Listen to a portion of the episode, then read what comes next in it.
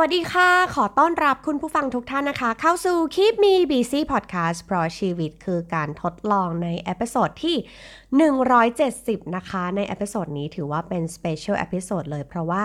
วันนี้เรามีแขกรับเชิญค่ะ ซึ่งในวันนี้นะคะ หัวข้อที่เราจะคุยกันเป็นเรื่องของ small win และ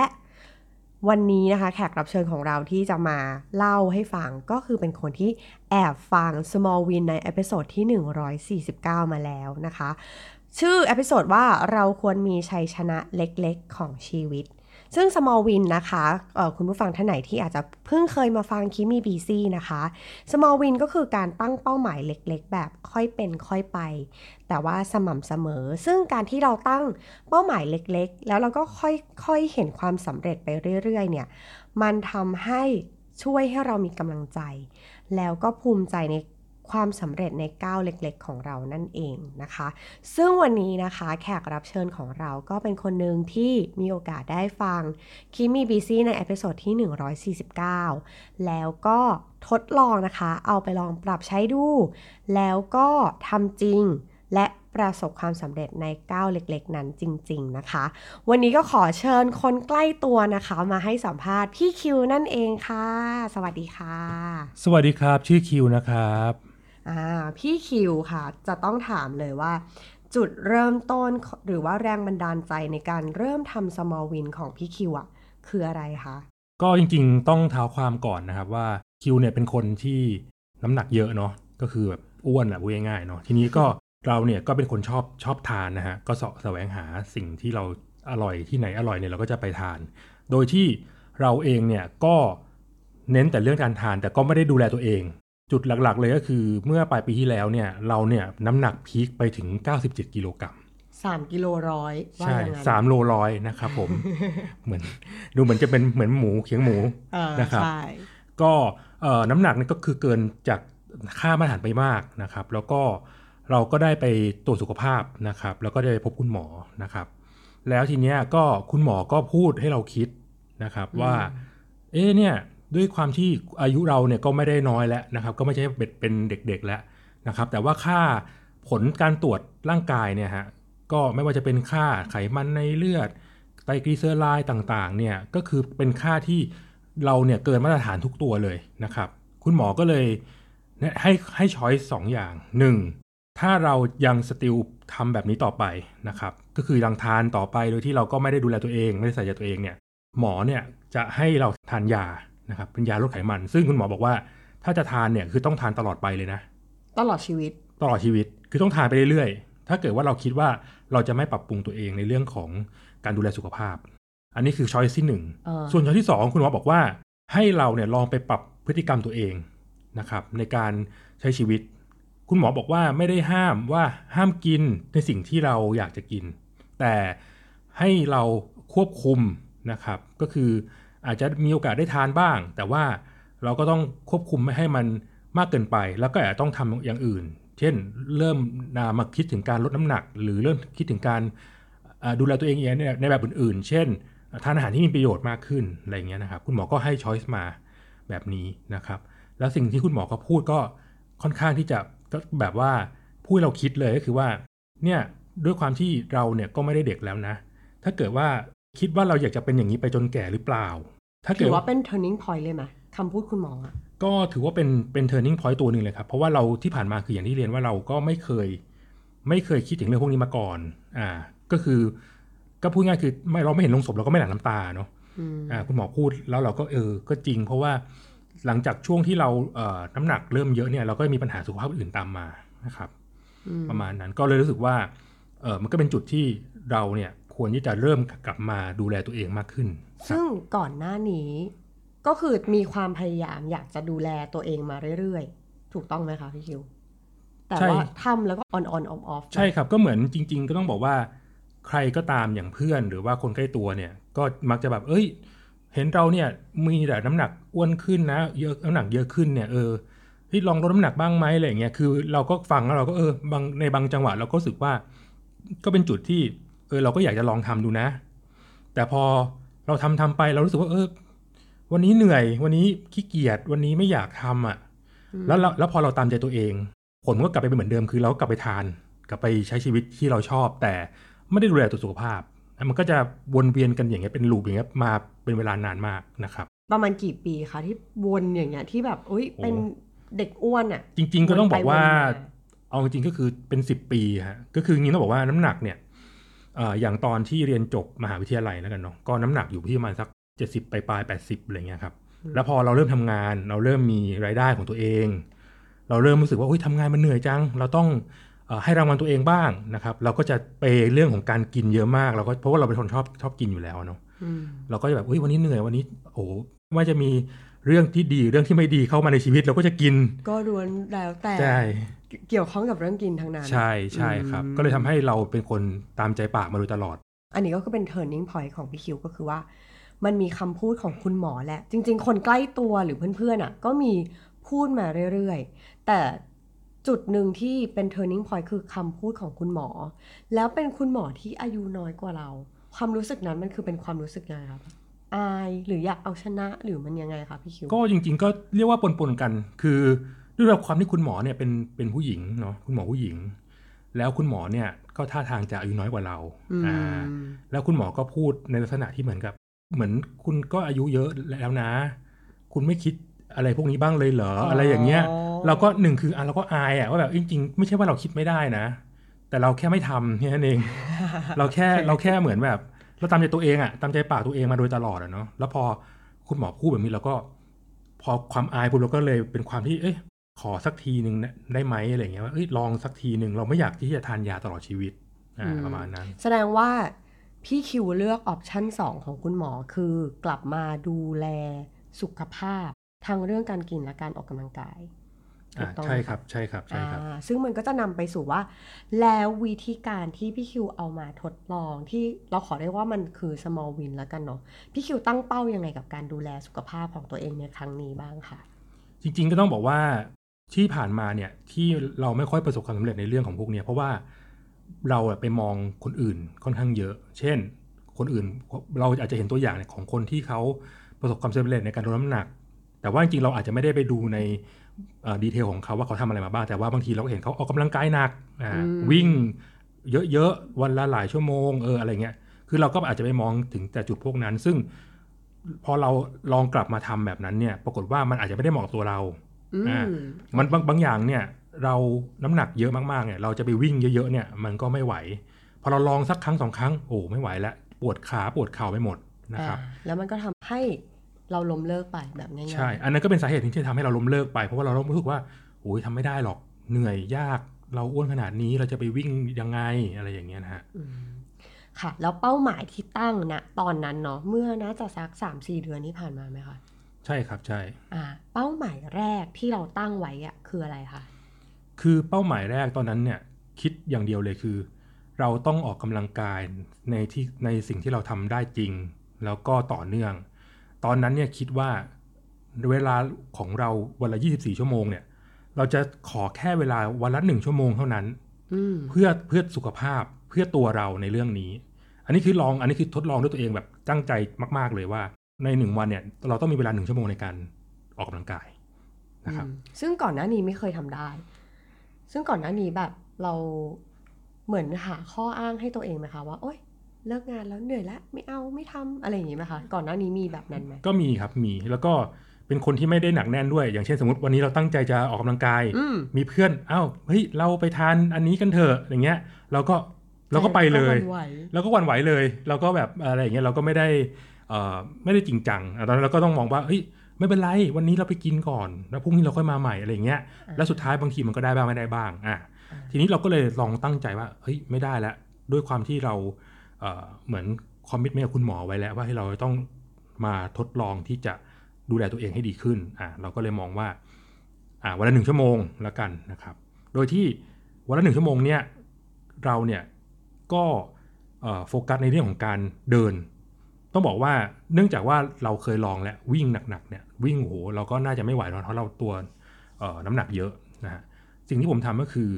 เดินเลยหนึ่งชั่วโมงเดินเดินเดินแบบเดินปกติเลยฮะเดินให้มันให้มันรู้สึกว่าเออเราเราได้มีการออกกำลังนะครับก็เดินทุกวันวันละชั่วโมงในช่วงช่วงแรกซึ่งก็เดินในหมู่บ้านนี้ใช่ไหมคะก็เดินในหมู่บ้านบ้าง หรือว่าถ้าอยู่ที่บริษัทก็จะมีเดินบนลู่วิ่งในฟิตเนสอะไรเงี้ยบ้าง อืม โอเค แล้วก็มีไปเดินแบบสวนบ้างอะไรเปลี่ยนบรรยากาศอะไรอย่างเงี้ยก็มีมีครับบางทีเสาร์อาทิตย์อ่าก็บางทีก็ตื่นเช้าไปเดินบ้างอะไรอย่างเงี้ยครับ ก็เปลี่ยนบรรยากาศไม่ให้เราเบื่อ ช่วงแรก ๆ ของการเดินหนึ่งชั่วโมงอะค่ะ มันทำให้เรารู้สึกยังไงบ้างคะหลังจากที่เราทำเสร็จแล้วในแต่ละวัน จริง ๆ ต้องบอกว่าช่วงแรก ๆ เนี่ย ในระหว่างที่เดินหนึ่งชั่วโมงเนี่ยเราก็เราก็มีความรู้สึกว่าเราก็ทรมานมากนะ เหมือนกับเราไม่เคยทำอะไรแบบเนี้ยสักเท่าไหร่ไม่ได้ทำแบบต่อเนื่อง ก็คิดว่าแบบเมื่อไหร่จะหมดชั่วโมงหนึ่งสักทีนะอะไรอย่างเงี้ยเนอะแต่รู้ไหมครับว่าแบบเมื่อเราทำสำเร็จในแต่ละวัน เราจะรู้มีความรู้สึกแบบภูมิใจในตัวเอง เหมือนเราเราสัญญากับตัวเองว่า เราจะต้องทำสิ่งนี้ให้ได้อะแล้วเราทำมันได้เนี่ย อันเนี้ยมันจะมีความรู้สึกดีกับตัวเองขึ้นมา เหมือนเอ้ยอย่างน้อยคือ เราก็สามารถที่จะทำได้นะ อ่า สมมติวันที่หนึ่งทำได้ เราก็มีกำลังใจที่จะทำต่อในวันถัดไป แล้วระหว่างทางอะมันมีอารมณ์ที่แบบอะเพื่อนอะยังก็ยังต้องคบเพื่อนก็ยังต้องชวนไปกินเรายังต้องมีสังคม แล้วตอนนั้นอะพี่คิวทำยังไงกับหนึ่งชั่วโมงที่แบบสมมติว่าเพื่อนชวนไปกินอะแล้วหนึ่งชั่วโมงนั้นเรายังทำได้ทุกวันอยู่ไหมคะหรือว่าเรามีการทำยังไงให้มันแบบประสบความสำเร็จได้ ก็จริงๆเนี่ยอันนี้ก็เป็นที่ตอนนั้นคิดได้อีกเรื่องหนึ่งก็คือ โอเค อย่างที่ บอกว่าเพื่อนอะชวนไปชวนเราไปทาน เราก็ต้องมีสังคมกับเพื่อนเนาะทีนี้คือถามว่าแต่ว่าถ้าเรามีสังคมกับเพื่อน แต่เราละทิ้งสิ่งนี้ไปเนี่ยเราเราก็มองว่าสุดท้ายมันก็จะเป็นตัวที่ฉุดลังให้เราไม่สำเร็จอยู่ดีเพราะนั้นจริง ๆ จุดหนึ่งก็คือแบบ เราอะกลับมาถามตัวเองว่า เราอยากจะทำสิ่งนี้ให้มันสำเร็จจริง ๆ หรือเปล่า เพราะว่าเราเคยล้มเหลวอย่างในเรื่องพวกนี้มาหลาย ๆ ครั้งมาโดยตลอด แล้วพอเราถามตัวเองว่าเราอยากสาเร็จจริง ๆ ใช่ไหมถ้าสำเร็จจริง ๆ อยากสำเร็จจริง ๆ เนี่ย เราก็ต้องหาวิธีการ สิ่งที่ผมทำก็คือ วันที่เพื่อนชวนทานข้าวเย็นสมมติทานข้าวเย็น ถ้าวันไหนเพื่อนชวนทานข้าวเย็นเนี่ยผมจะเปลี่ยนเวลาออกกำลังกายใหม่ ก็คืออาจจะเรารู้แล้วว่าอ่าวันนี้เพื่อนนัดนะ เราก็จะออกกำลังกายตอนเช้าแทนบางทีก็ยอมที่จะตื่นเช้าขึ้นมาหน่อยนึง เพื่อที่จะออกกำลังกายนะครับ อย่างน้อยก็คือการออกกำลังกายเนี่ยมันก็หนึ่งคือง่ายที่สุดคือมันทำให้เราไม่รู้สึกผิด เรารู้สึกว่าเรายังคอมมิตกับตัวเองอยู่ว่าเราก็ยังทำในสิ่งที่เราตั้งใจ แต่ว่าโอเคเราก็ยังต้องไปกับเพื่อนบ้าง มีสังคมบ้าง ก็ก็ต้องก็ไป แต่แค่ว่าเราต้องไม่ละทิ้งสิ่งนี้ ซึ่งอีกอย่างนึงที่คิดก็คือว่าบางครั้งอะเราวันหนึ่งเนี่ยเราอยู่กับโซเชียลมีเดียเนาะ Facebook Instagram บางทีเนี่ยเราแค่แค่ถ่าย Facebook ถ่าย Instagram วันวันหนึ่งอะถ้าคิดออกมาจริงๆอาจจะวันละหลายชั่วโมง ก็เลยคิดคิดว่าแบบแค่เราเอาเวลาส่วนนั้นอะตัดออกมาชั่วโมงหนึ่งเพื่อเพื่อตัวเองเนี่ยแค่เนี้ยเราควรที่จะต้องแบบทำมันให้ได้อ่าเราก็มองว่ามันเป็นสิ่งที่ มันอยู่ในวิสัยที่เราทำได้ แค่แค่แบ่งเวลาตรงนั้นออกมาแค่นั้นเอง แล้วก็คือเราก็จัดสรรเวลาในชีวิตของเราในแต่ละวันว่า โอเค เราต้องมีสังคมเราต้องไปนั่นไปนี่ แต่เราก็ต้องคอมมิตตรงนี้ให้มันให้มันได้ ซึ่งแปลว่าพอทำหลังจากที่คอมมิตได้ตามคอมมิตเนาะหนึ่งในหนึ่งวันคือหนึ่งชั่วโมง วิ่งหรือเดิน มันมีพัฒนาการอะไรที่เราเริ่มเห็นความเปลี่ยนแปลงในระหว่างทางบ้างไหมคะพี่คิว ก็อย่างง่ายๆเลยครับ ก็คืออย่างที่เราเมื่อกี้เล่าให้ฟังว่าช่วงแรกเราเดินอย่างเดียวเนาะจากเดินเนี่ยพอเราเริ่มเดินไปได้สักหนึ่งสัปดาห์สองสัปดาห์ต่อเนื่องกันเนี่ยเราก็จะมีความรู้สึกว่าเออ เราเริ่มเดินต่อเนื่องหนึ่งชั่วโมงเริ่มเริ่มได้แล้วเริ่มโอเคขึ้น เราก็จะเริ่มพัฒนาไปเป็นการเดินเร็ว ก็เริ่มเดินเร็วขึ้นอ่าก็เหมือนกับก็ค่อยๆค่อยๆ challenge ตัวเองขึ้นไปนะฮะเริ่มเดินเร็วขึ้นสักแป๊บหนึ่งผ่านไปอีกสักหนึ่งสัปดาห์สองสัปดาห์ก็เริ่มวิ่ง แต่ต้องบอกว่าในในระหว่างทางเนี่ย เราก็มีการคอยอเช็คช่างน้ำหนักอะไรพวกนี้ก็มาโดยตลอด ซึ่งเราก็มองว่าในระหว่างที่เราเริ่มทำเนี่ยมันก็เริ่มเห็นผลบ้างอ่าน้ำหนักก็เริ่มลงมาทีละ1กิโล2กิโลนะครับแล้วแล้วเราก็จะรู้สึกตัวเองเองแหละว่าแบบ เออ อันเนี้ยเราเราเดินธรรมดาเนี่ยมันถึงจุดที่เราเอ้ยเราเริ่มแบบ เริ่มได้แล้ว เราก็เริ่มอ่าเริ่มเดินเร็วขึ้น พอเราเริ่มเดินเร็วขึ้นปุ๊บเราก็เริ่มไปวิ่งเหยาะๆอ่าพอวิ่งเหยาะๆเสร็จปุ๊บเราก็เริ่มวิ่ง วิ่งเร็วขึ้นนะครับ ก็คือจริงๆก็พอดีว่าก็ใส่ใส่อุปกรณ์ที่เขามอนิเตอร์เรื่องของความเร็วในการเดินการวิ่งเนี่ย มันก็จะเห็นว่าช่วงแรกๆเราอาจจะเพสค่อนข้างแบบเพสเยอะหน่อย อาจจะแบบสิบกว่าสิบสองสิบเอ็ดอะไรเงี้ยแล้วก็มันก็ค่อยๆน้อยลงจากสิบสิบกว่าก็มาเป็นมาเป็นสิบมาเป็นเก้ากว่าอะไรเงี้ยจนปัจจุบันที่เราสามารถที่จะวิ่งได้อย่างต่อเนื่อง pace เราก็อยู่ที่ประมาณสักแปดอะไรอย่างเงี้ยครับ อ่า มันก็ทำให้เรารู้สึกว่า มันมันเหมือนพอเราเริ่มทำได้ในสเต็ปหนึ่งเราก็ข้ามอีกสเต็ปหนึ่งแล้วก็ค่อยๆ challenge ขึ้นมาเรื่อยแล้วจริง ๆ นอกจากเป้าหมายที่พี่คิวตั้งไว้ว่าอะเดินหรือวิ่งหนึ่งชั่วโมงเนี่ย จริง ๆ พี่คิวมีแอบมีเป้าหมายที่ตั้งในแบบจำนวนน้ำหนักที่มันจะลดลงไหมคะในระหว่างนั้นหรือว่าตั้งเป้าแค่แบบเอานะหนึ่งชั่วโมง ผลจะเป็นยังไงก็ว่ากันอีกที หรือว่าจริง ๆ แล้วมีการตั้งไว้ว่า อะเดินหนึ่งชั่วโมง แต่ในใจเราก็รู้แหละว่าจริง ๆ แล้วเราอยากจะลดน้ำหนัก ให้ลงไปได้สักกี่กิโล มีตั้งเป้าไว้บ้างไหมคะจริงๆต้องบอกว่าตั้งแต่เดย์วันที่เราทำอะเรามีการตั้งเป้าในใจไว้ แต่ต้องบอกว่าเป็นการตั้งเป้าที่เราไม่ได้เน้นว่าเราจะต้องทำได้นะณเวลาที่เรากำหนดจริง ๆ เพราะว่าต้องบอกว่าจริงๆอะใจเราเนี่ย เราตอนนั้นเราหนักเก้าสิบเจ็ดนะตอนนั้นเนี่ยก็คิดเลยว่าแบบ ใจเราเราอยากจะกลับไปเหมือนตอนเราเรียนมหาวิทยาลัยซึ่งตอนนั้นหนักประมาณสักแปดสิบเจ็ดสิบไปปลายแปดสิบอะไรเงี้ยก็เลยคิดว่า อย่างน้อยคือเรากลับไปเป็นเวอร์ชันนั้นได้ไหมอะไรอย่างเงี้ยเนาะซึ่งพอดูจากสิ่งที่ต้องลดลงไปแล้วมันก็ค่อนข้างที่จะโอ้ก็ไกลก็ไกลอยู่เหมือนกัน จริง ๆ ต้องบอกว่าส่วนหนึ่งที่เราพยายามตั้งตั้งตรงนี้ไว้เนี่ยก็คือก็เหมือนเป็นการ challenge ตัวเองแหละ แต่ถามว่าโอ้โหเราจะต้องแบบไปถึงตรงนั้นให้ได้ภายในเวลาที่เราต้องการไหมเนี่ย เราก็ ต้องบอกว่าเราก็ไม่ได้ไปโฟกัสตรงนั้นมาก คือสิ่งที่ทำก็คือเราโฟกัสเป็นวันต่อวัน ก็คือหนึ่งชั่วโมงของเราใช่ถามว่าตรงนั้นก็คือเป็น goal ที่เราแบบเออเราอยากจะไปนะ แต่สุดท้ายอะก่อนที่เราจะไปโฟกัส goal ตรงนั้นเนี่ยเราต้องมาโฟกัสว่าแต่ละวันที่เราตั้งเป้าว่าหนึ่งชั่วโมงต่อวันเนี่ย เราทำมันได้จริงไหมเราร่างกายเราไหวจริงไหมเพราะนั้นคือเราก็ค่อยๆทำตรงเนี้ยต่อเนื่องทุกวัน หรือสัปดาห์หนึ่งก็คือ 6 วันอาจจะมีเว้นบ้างอะไรเงี้ยก็ ก็ดูตามสถานการณ์ แต่ว่าต้องคอมมิตว่าต้องทำต่อเนื่องนะครับ แล้วหลังจากที่ทำอะค่ะ มันรู้สึกยังไงในระหว่างทาง รู้สึกแบบภูมิใจไหม รู้สึกแบบรู้สึกดีขึ้นกับตัวเองไหม หรือว่าแบบพอเห็นความสำเร็จไปเรื่อยๆ พอชั่งน้ำหนักไปเรื่อยๆ เฮ้ย มันลงเหมือนกันแฮะ โดยที่จริง ๆอะเป้าหมายแรกของเรามันไม่ได้เน้นที่น้ำหนักใช่ไหมคะ แต่ว่าพอมันเริ่มทำแล้วมันเริ่มเห็นว่าน้ำหนักลงอะความรู้สึกในระหว่างทางมันเป็นยังไงบ้างคะ อ๋อก็ต้องบอกว่าพอเราเริ่มเห็นผลจากสิ่งที่เราทำจริงๆต้องบอกว่าต้องไล่เป็นสเต็ปก่อนคือสเต็ปแรกเราเราหนึ่งคือเราเน้นต่อเนื่องพอเราพอเราเริ่มต่อเนื่องได้ปุ๊บเราก็เริ่มมีกำลังใจแล้วเออเราทำได้เหมือนกันนะ ถ้าเราแบบจัดสรรเวลาได้อะไรเงี้ยเราเริ่มทำได้ พอเราเริ่มทำได้ต่อเนื่องปุ๊บผลในเรื่องของน้ำหนักอะไรเงี้ยที่มันลงมันก็ค่อยๆตามมา ยิ่งหนึ่งคือเราเราต่อเนื่องได้สองคือน้ำหนักก็เริ่มเริ่มลงเริ่มเห็นผล กล้ามเนื้อเราเริ่มกระชับพอมันเริ่มเห็นผลมากขึ้นเรื่อยๆถามว่า สิ่งที่เรารู้สึกก็คือหนึ่งคือเราภูมิใจในตัวเอง สิ่งที่เรารู้สึกว่าเราไม่เคยจะทำได้เลย ตลอดสิบกว่าปีที่ผ่านมาเนี่ย มันจริง ๆ แล้วมันทาได้อ่าจริงๆแล้วอะเราทำได้ ถ้าเราตั้งใจจริง ๆ เราอยากได้สิ่งนั้นจริง ๆอะเราจะทำได้ค่ะอ่าพอเราเริ่มทำได้ปุ๊บเราเริ่มมีความมั่นใจ เราเริ่มภูมิใจตัวเอง เราก็เริ่มที่จะไป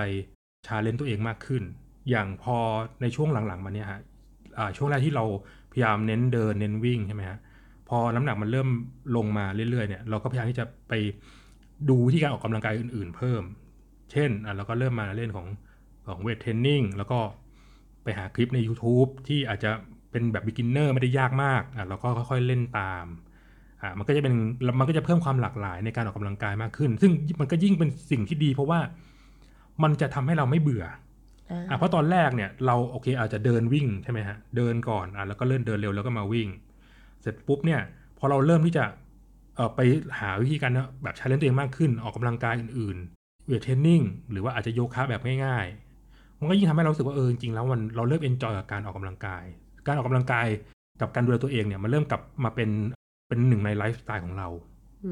โดยที่เราไม่รู้ตัวโอเคเพราะก่อนหน้านี้ไลฟ์สไตล์ของเราคือกินโอเคใช่ใช่อ่าคือเราก็เสาะแสวงหาวันเสาร์อาทิตย์นี้มีร้านไหนน่าทานน่ากินเราก็ไปใช่ไหมแต่ว่าพ อมาตอนนี้ปุ๊บเนี่ย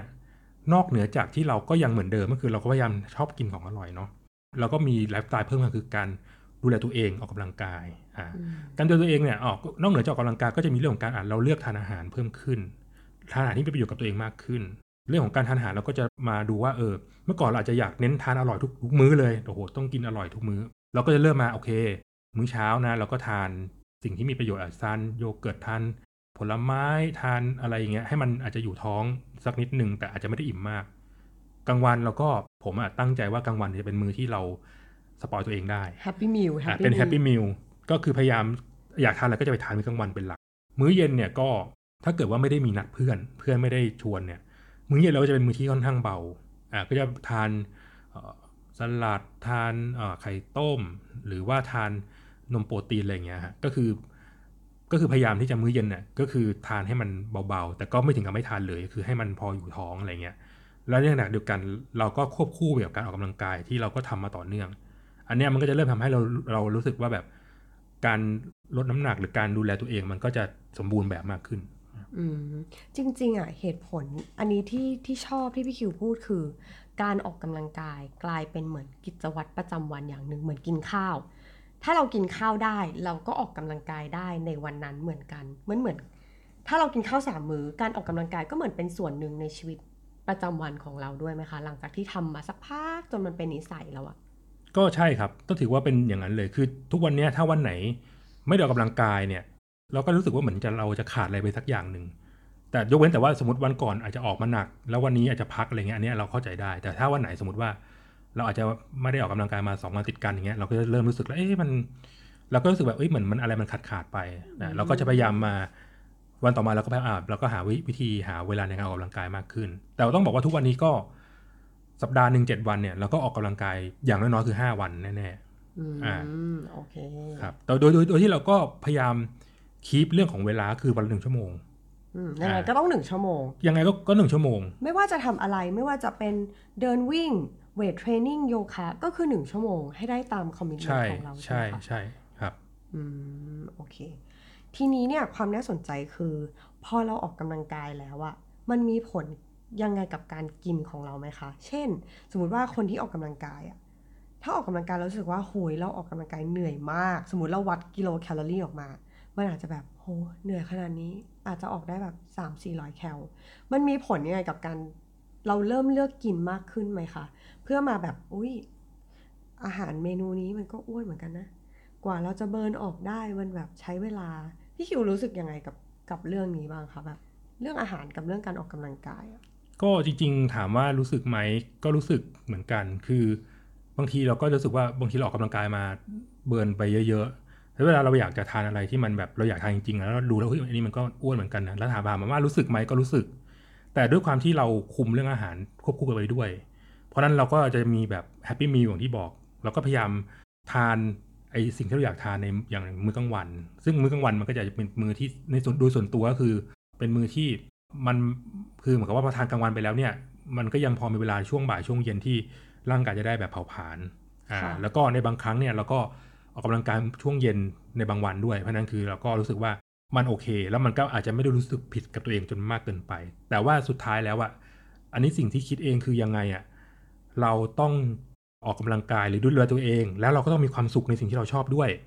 อ่าอันนี้เป็นจุดที่สำคัญ ใช่เพราะว่าหลาย ๆ คนที่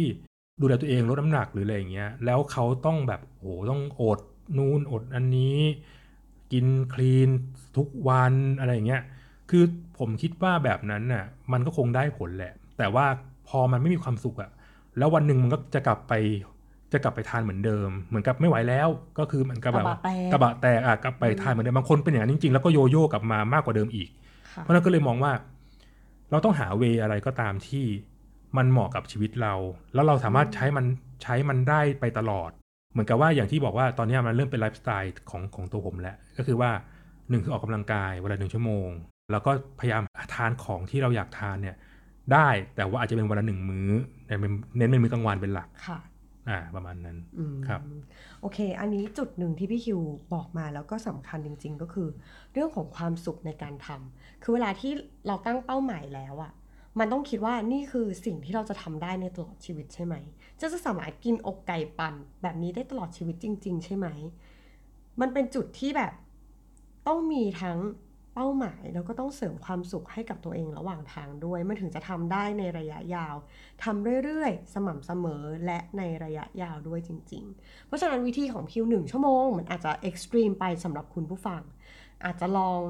ปรับสักอ้าวครึ่งชั่วโมงนะหรืออย่างน้อยที่สุด 15 นาทีลองทำดู อย่างเงี้ยก็เป็นไปได้ใช่ไหมคะก็ต้องปรับให้เข้ากับ ไลฟ์สไตล์ของเรา บางทีเราอาจจะงานเราหนักจริง ๆ เหนื่อยจริงๆหนึ่งชั่วโมงมันมันเกินไป อาจจะลองที่ 15 นาทีก่อน แล้วเราค่อยเริ่มขยับขึ้นไปก็ได้ อันนี้ก็แล้วแต่สไตล์ของแต่ละคน เอาแค่ว่าเราทำอย่างสม่ำเสมอต่อเนื่อง และยังมีความสุขกับสิ่งที่เราทำด้วยนั่นเองนะคะ ทีนี้ก่อนที่เราจะ move ไปในเรื่องต่อไป จากจุดเริ่มต้นของการที่เริ่มเดิน 1 ชั่วโมง จนถึงตอนนี้ค่ะพี่คิว ผลสุขภาพของพี่คิวเป็นยังไงบ้าง ต้องบอกว่าตอนที่ที่เราเจอคุณหมอครั้งล่าสุดต้องบอกว่าครั้งแรกที่คุณหมอพูดนะเนาะก็คือเมื่อประมาณสักปลายปีที่แล้วครับ ก็คุณหมอก็บอกว่าเนี่ยด้วยความที่เราเนี่ยค่าร่างกายเนี่ยไม่ค่อยดีมาก เขาก็เลยเอขอนัดถี่ขึ้นปกติจะนัดหกเดือนครั้งเนาะ อันนี้ก็จะนัดเป็นสามเดือนครั้ง แล้วแล้วคือหลังจากสามเดือนเนี่ย ไปกลับไปพบคุณหมออีกครั้งหนึ่งอ่าน้ำหนักจาก 97 เนี่ย ลงมาเหลือประมาณสักเอ่อ92อ่าก็ลงมาอ่ามีพัฒนาการพัฒนาห้ากิโล คุณหมอก็โอเคเฮ้ยคุณไปทำอะไรมาคุณหมอก็ถาม แล้วก็บอกว่าเราทำแบบนี้นะ แล้วก็เล่าให้คุณหมอฟังไป คุณหมอบอกว่าดีแล้วดีแล้วให้แบบคีโมเมนตัมนี้เอาไว้นะอะไรอย่างเงี้ยครับเราก็แล้วคุณหมอก็แบบเออก็ถือว่ามีพัฒนาการคุณหมอก็ก็ชมนะฮะแล้วก็ ขอให้เราทำต่อเนื่องต่อไป ซึ่งเราก็เราก็ทำตามหมอแหละเราก็ทำต่อเนื่องมา แล้วอีกสามเดือนต่อมาก็ไปพบหมออีกนะครับ คุณหมอคราวนี้น้ำหนักลงจากตั้งจาก 97 ตั้งแต่แรกเนี่ย จนถึงปัจจุบันเนี่ยก็คือเหลือ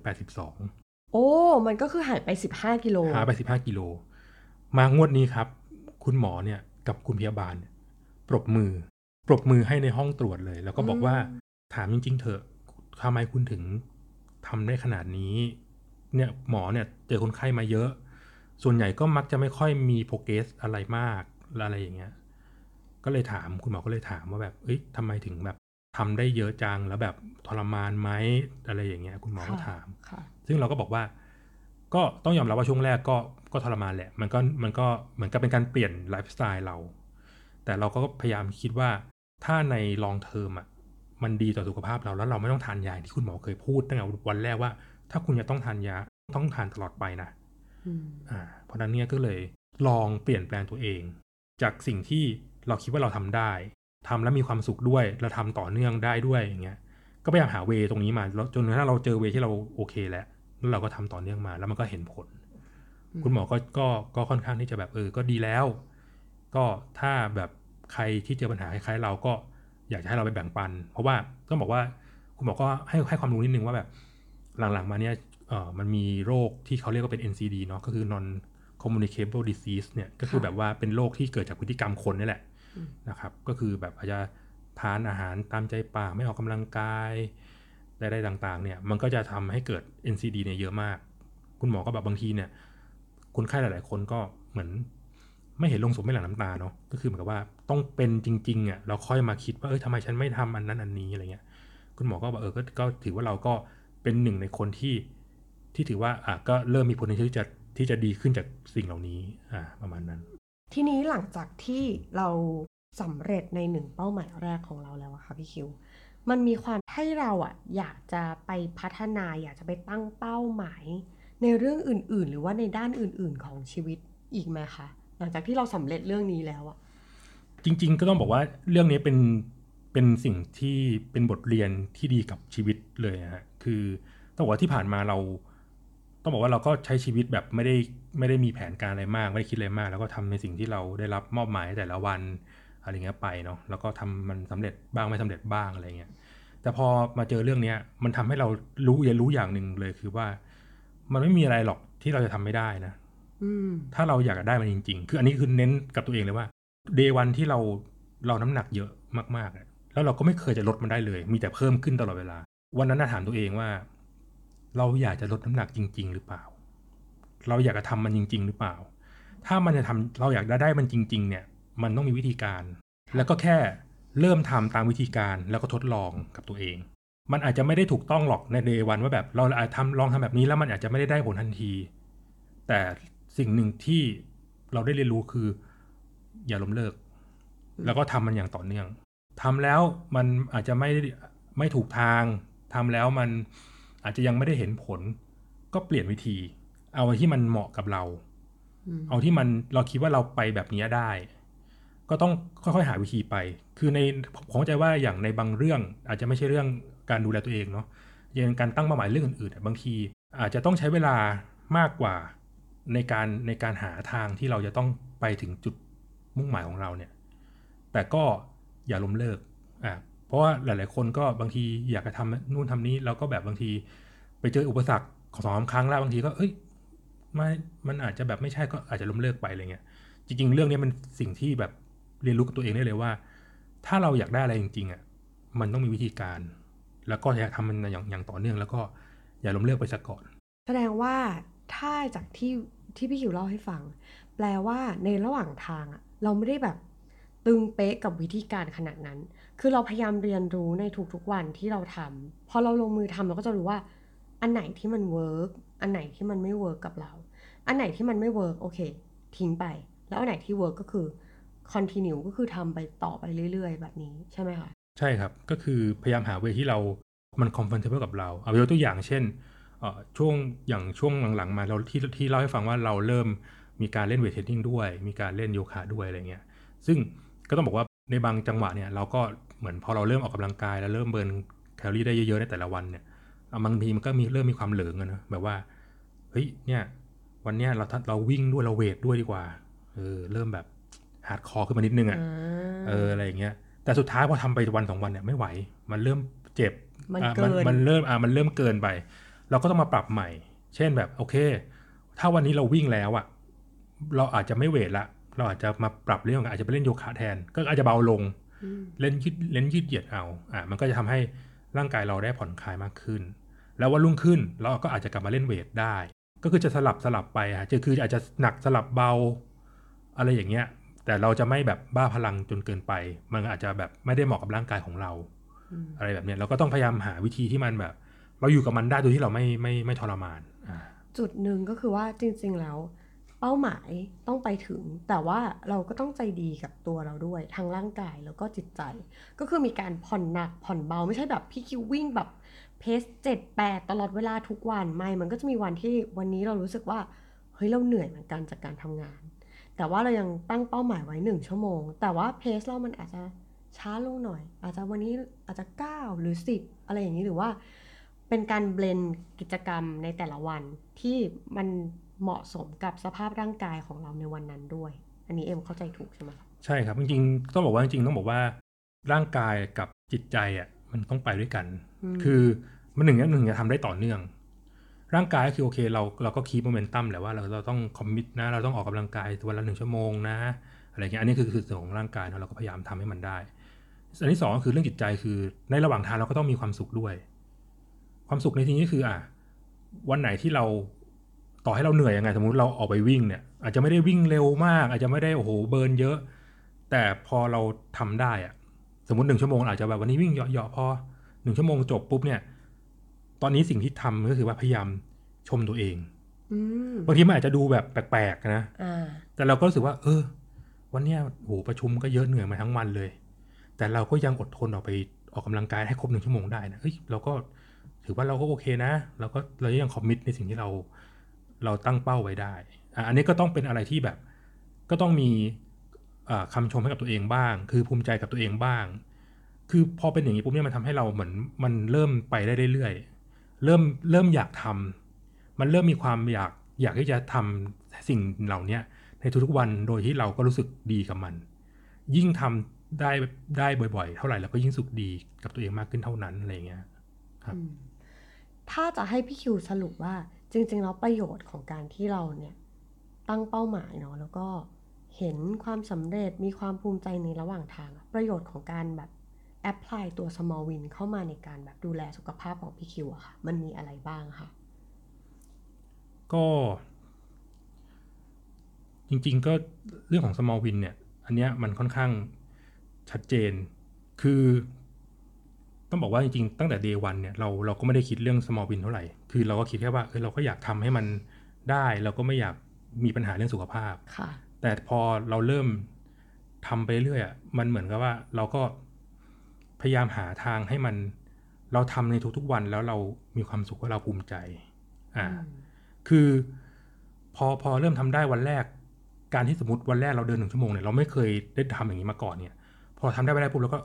เออ รู้สึกโล่งรู้สึกเอ้ยโอเคนะ มันก็ถือว่าพอทำทำได้ ก็เริ่มเริ่มแบบให้กำลังใจตัวเองว่าเออมันพอทำได้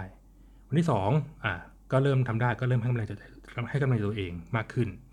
นะครับ ก็คือเหมือนกับว่าในระหว่างทางที่เราจะทำเพื่อที่จะไปถึงเป้าหมายเนี่ยเราพยายามที่จะทำให้มันมีความสุขในทุกๆวัน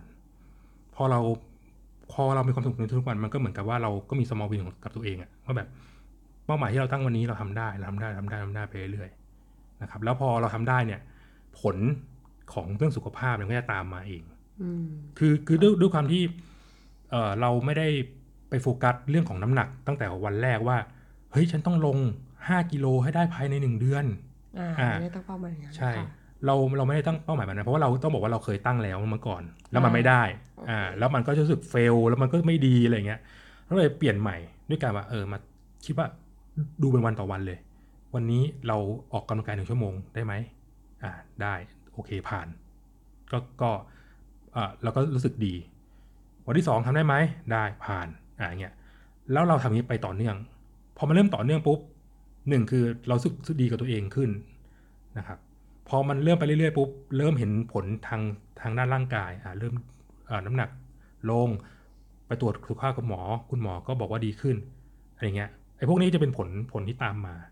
แต่ว่าสุดท้ายมันต้องโฟกัสในสิ่งที่เราทำคือทำในแต่ละวันให้มันให้มันดีและมีความสุข แล้วที่เนี้ยพอหลังจากทำไปแล้วอะเรามีความรู้สึกดีกับตัวเอง ภูมิใจกับตัวเองมากขึ้นไหมคะ ก็ภูมิใจกับตัวเองมากขึ้น เพราะว่าอย่างที่บอกว่า เราไม่เคยทำอะไรเหล่านี้ได้เลยอะความสำเร็จที่มันเกิดขึ้นณตอนนี้ครับ มันก็เกิดจากการที่เรา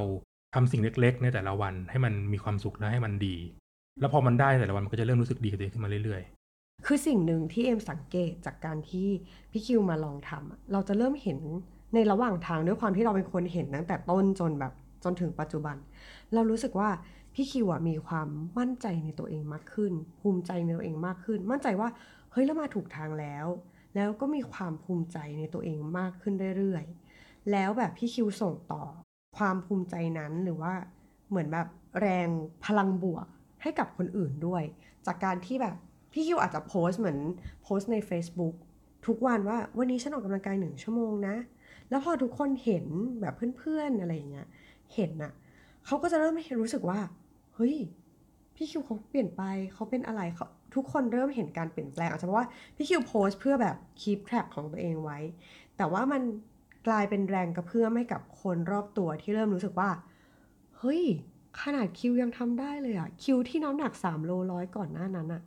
เขาแบบมีการเปลี่ยนแปลงแล้วเขาก็ออกกำลังกายจริง ๆ อันนี้มีคน feedback ยังไงบ้างไหมคะ หลังจากที่เราแบบโพสต์ Facebook อะไรของเราทุกวัน ก็จริงๆต้องบอกว่าก็คนใกล้ตัวหรือเพื่อนๆหลายๆคนก็ก็มาถามเยอะว่าโหออกกำลังกายหนักเกินไปหรือเปล่า เห็นโอลงบ่อยอะไรอย่างเงี้ย ก็ต้องบอกว่าจริงๆ จริง ๆ แล้วเนี่ยที่ลงอะก็คือเราพยายามที่จะหนึ่งคือคีปแทร็กตัวเองแหละว่าเราในแต่ละวันเราทำอะไรไปแล้วบ้างนะ ไอ้สองก็คือเป็นการคอมมิตกับตัวเองอ่าว่าเฮ้ยวันเนี้ยเราออกกำลังกายแล้วเราก็ต้องแบบโพสต์ลงเพื่อที่จะเหมือนกับว่า commit ว่าเฮ้ยวันนี้เราเราเราทำแล้วนะ ถ้าวันไหนไม่ได้ลงก็แปลว่าไม่ได้ทำอะไรเงี้ยเราก็พยายาม challenge ตัวเองจริงๆก็เหมือนกับเป็นกิมมิคอะว่าแบบว่าอย่างก่อนหน้านี้เราเคยทำเล่นๆก็เป็น 30 day challenge โยคะอ่าแล้วก็พยายามเล่นโยคะ 30 วัน ก็คือเป็นส่วนหนึ่งในการออกกำลังกายอ่าครบ 30 วันปุ๊บ เราก็เอ๊ะ เราจะทำอะไรต่อดี เราก็เริ่มคิดว่า เอ้ยเราทำต่อไปอีกอันนึงแล้วกันไป90วันไปเลย90วัน body transformation อ่าแล้วก็ค่อยๆเออเหมือนกับเป็นกิมมิคให้เราไม่เบื่อด้วยแหละแล้วก็พยายามลงไอ้พวกเนี้ยแล้วแล้วในระหว่างที่พอเราลงไปปุ๊บเนี่ย เราเองเนี่ยก็ไปหาอ่าอย่างคลิปใน Facebook หรือหาความรู้ว่าเออ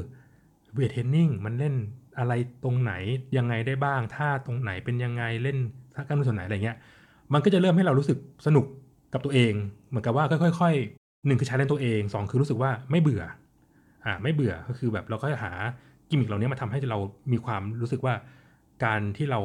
ทำออกกำลังกายหรือดูแลตัวเองเนี่ย เป็นสิ่งที่มันเป็นเรื่องสนุกอ่าเป็นเรื่องที่เรา enjoy กับมัน แล้วก็เป็นไลฟ์สไตล์ของเราอะไรอย่างเงี้ยถ้าจากทั้งหมดที่พี่คิวเล่าให้ฟังก็คือว่าจริง ๆ แล้วอะสิ่งที่เราต้องโฟกัสคือเรื่องที่เกิดขึ้นในแต่ละวันนี่แหละ ทำยังไงก็ได้ให้เราสามารถทำตามเป้าหมายเนี่ยได้อย่างสม่ำเสมอ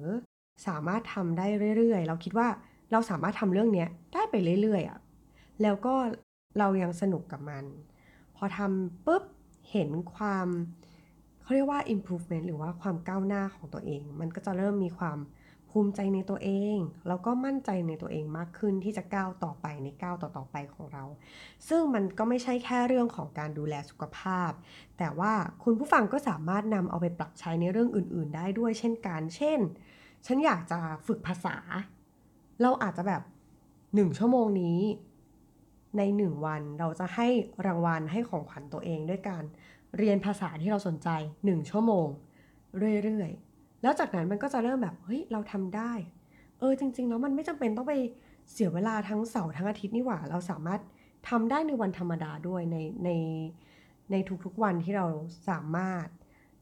อันนี้ก็อาจจะเป็นเรื่องหนึ่งที่แบบคุณผู้ฟังสามารถเอาไปปรับใช้ได้นะคะ ไม่ใช่เฉพาะแค่เรื่องดูแลสุขภาพ แต่คิดว่าคุณผู้ฟังหลายหลายท่านของคิมีบีซี่ก็น่าจะมีปัญหาคล้าย ๆ กันคือ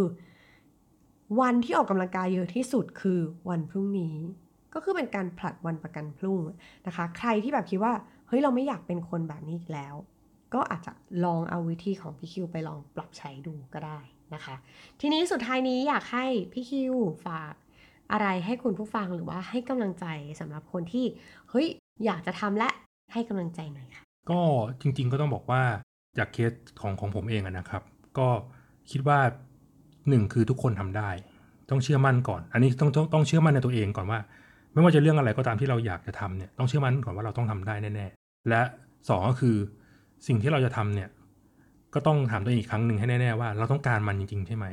เมื่อเราต้องการมันจริงๆเนี่ยเราก็จะหาวิธีทำให้มันได้นั่นแหละ สุดท้ายแล้วเนี่ยมันคือเรื่องของของคอมมิชเมนต์อ่าคือว่าเราพยายามที่จะคอมมิตกับสิ่งที่เราตั้งเป้าไว้ แล้วก็หาเวที่เราทำแล้วเรามีความสุขในระหว่างทางนะครับ คิดว่า ยังไงเนี่ยถ้าเราคีปได้ตามนี้เนี่ยผมว่าโอกาสที่มันจะสำเร็จมันก็มีเกิน 50%แน่นอนนะครับก็เลยขอขอเป็นกำลังใจให้กับทุกคนนะครับที่ไม่ว่าจะเป็นเรื่องของสุขภาพ หรือจะเป็นเรื่อง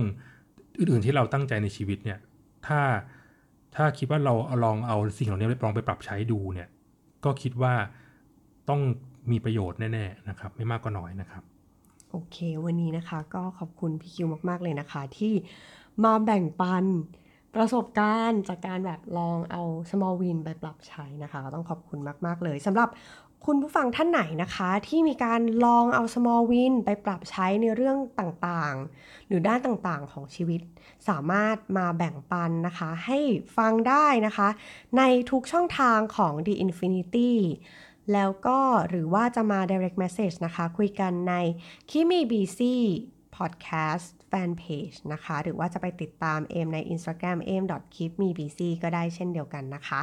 สำหรับวันนี้เอมกับพี่คิวลาไปแล้ว สวัสดีค่ะ สวัสดีครับ